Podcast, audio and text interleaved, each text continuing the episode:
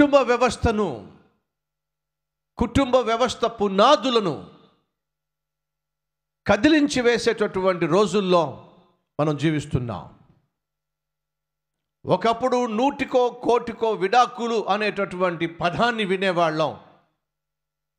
విచిత్రం ఏమిటయ్యా అంటే పెళ్ళి చేసుకున్న పది రోజులకే ఈ పాట మొదలు పెడుతున్నారు. ఏ పాట? ఏ పాట? విడాకులు పాట. ఒక సేవకుడు వాక్య పరిచయ చేయడం నన్ను పిలిచాడు వెళ్ళాను. వాక్యపరిచయ చేసిన తర్వాత ఆ సేవకుడు నా పక్కన కూర్చుని అంటున్నాడు మా అబ్బాయి గురించి ప్రార్థన చేయండి. అవును మీ అబ్బాయికి మా ఈ మధ్యగా పెళ్ళయింది? అవును ట్వంటీ ఫైవ్ డేస్ బ్యాక్ పెళ్ళయింది. చాలా సంతోషం. ఎలా ఉన్నారు మీ అబ్బాయి మీ కోడళ్ళు? విడిపోవడానికి సిద్ధంగా ఉన్నారు. విడాకులు తీసుకోవాలని చెప్పి ఆశపడుతున్నారు. ఏమిటండి మీరు మాట్లాడేది? ట్వంటీ ఫైవ్ డేసేగా పెళ్ళి చేసుకొని? అవును. అప్పుడే విడిపోవడం ఏమిటి? అదే నా గుండెలను పిండేస్తున్నటువంటి ప్రశ్న. అప్పుడే విడిపోవడం ఏమిటి? కష్టమైన నష్టమైన ఇరుకైనా ఇబ్బంది అయినా వ్యాధి అయినా బాధ అయినా మరి ఏదైనా జీవితాంతం నిన్ను విడిచిపెట్టను అని చెప్పి పరిశుద్ధ సంఘంలో పరిశుద్ధుల సమూహంలో పరిశుద్ధ దేవుని గ్రంథం మీద వాగ్దానం చేస్తూ లేకపోతే ఆ గ్రంథాన్ని పట్టుకొని వాగ్దానం చేసిన వాళ్ళు పట్టుమని మూడు వారాలు కుదురుగా కాపురం చేయలేకపోతున్నారండి. విడాకులం. ఈరోజు మన మధ్య ఎవరైనా ఉన్నారా? విడాకులు ఇచ్చేస్తాను నీకు అని చెప్పేటటువంటి భర్తలు విడాకులు ఇచ్చేస్తాను నీకు వదిలేస్తాను నిన్ను చెప్పే భార్యలు ఎవరైనా ఉన్నారా? ఆ మాట మీ నోట్లోంచి వస్తున్న కారణం తెలుసా? మీలో సాతాను ఉన్నాడు కాబట్టి. విడగొట్టేది సాతాను జతపరిచేది నా ప్రభు అయిన యేసుక్రీస్తు. దేవుడు జతపరిస్తే సాతాను విడగొట్టడానికి కంకణం కట్టుకుంటే ఆ సాతానుగాడు విడిపోవాలి విడిపోవాలి అని పాట పాడితే వాడితో పాటు నువ్వు కూడా పాట పాడతావేమిటి విడిపోతాను విడిపోతానని చెప్పి.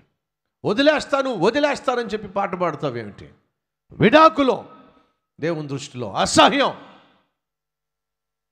నీ భర్త మంచివాడు కాకపోవచ్చు నీ భార్య బహుగయ్యాలి కావచ్చు ఆ నరకం భరించలేకపోవచ్చు కానీ విడాకులు మాత్రం పరిష్కారం కాదు.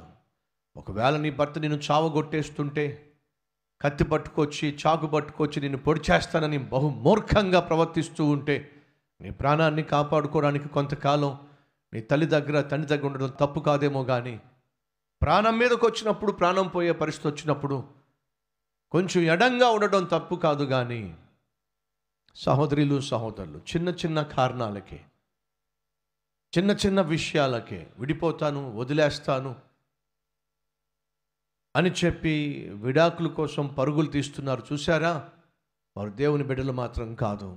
బైబిల్ సెలవిస్తుంది సమాధానపరచువారు ధన్యులు వారు దేవుని కుమారులు. నువ్వు దేవుని కుమారుడు అయితే దేవుని కుమార్తెవైతే అయితే సమాధానమే కోరుకుంటావు తప్ప ఎడబాటును కోరుకోనే కోరుకో. సమాధానమే కోరుకుంటావు సమాధానం కోసం ప్రయాసపడతావు సమాధానం కోసం ప్రయత్నిస్తావు తప్ప విడిపోవాలి వేరైపోవాలి వేరొకరిని పెళ్ళి చేసుకోవాలి వేరొక దాన్ని పెళ్ళి చేసుకోవాలి తహతహలాడేవాళ్ళు దేవుని పిల్లలు కానే కాదు.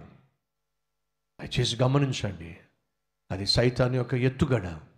నీ కుటుంబాన్ని విచ్ఛిన్నం చేయడానికి సైతాను పనిన పన్నాగం.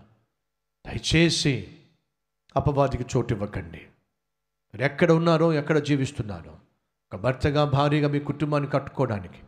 దేవుని వాక్యానికి లోబడిండే తప్ప వాక్యానికి విరుద్ధంగా జీవిస్తే మీ కుటుంబము కుప్పకూలిపోతుంది.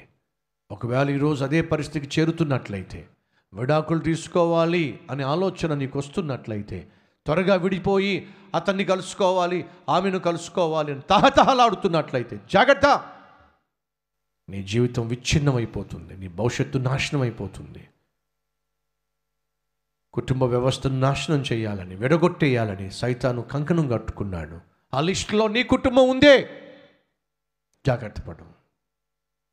ఆ లిస్టులో నుంచి చెరిపివేయమని పేరు చెరిపివేయమని నీ కుటుంబాన్ని చెరిపివేయమని ప్రభువుని అడుగు. ప్రభువా విడిపోయే విచ్ఛిన్నమైపోయే కుటుంబాల్లో ఆ లిస్టులో నా కుటుంబం కూడా ఉంది నాయన.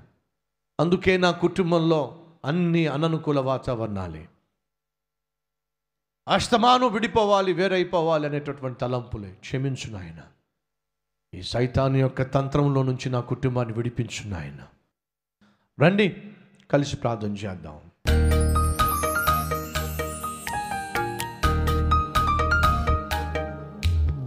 పరిశుద్ధుడు అయిన తండ్రి సూటిగా స్పష్టంగా మాతో మాట్లాడావు.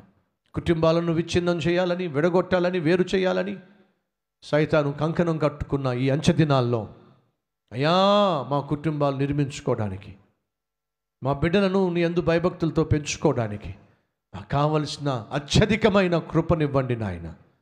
వాక్యానుసారంగా జీవిస్తూ వాక్యానుసారంగా బిడ్డలను పెంచే జీవిత భాగస్వామిని ప్రేమించే కుటుంబాన్ని కట్టుకునే కృప మాకు దయచేయమని ఇక్కడి నుంచైనా నీ బిడ్డలుగా జీవించే భాగ్యాన్ని ఇవ్వమని ఏసయ్య పేరటి వేడుకుంటున్నాం తండ్రి. Amen.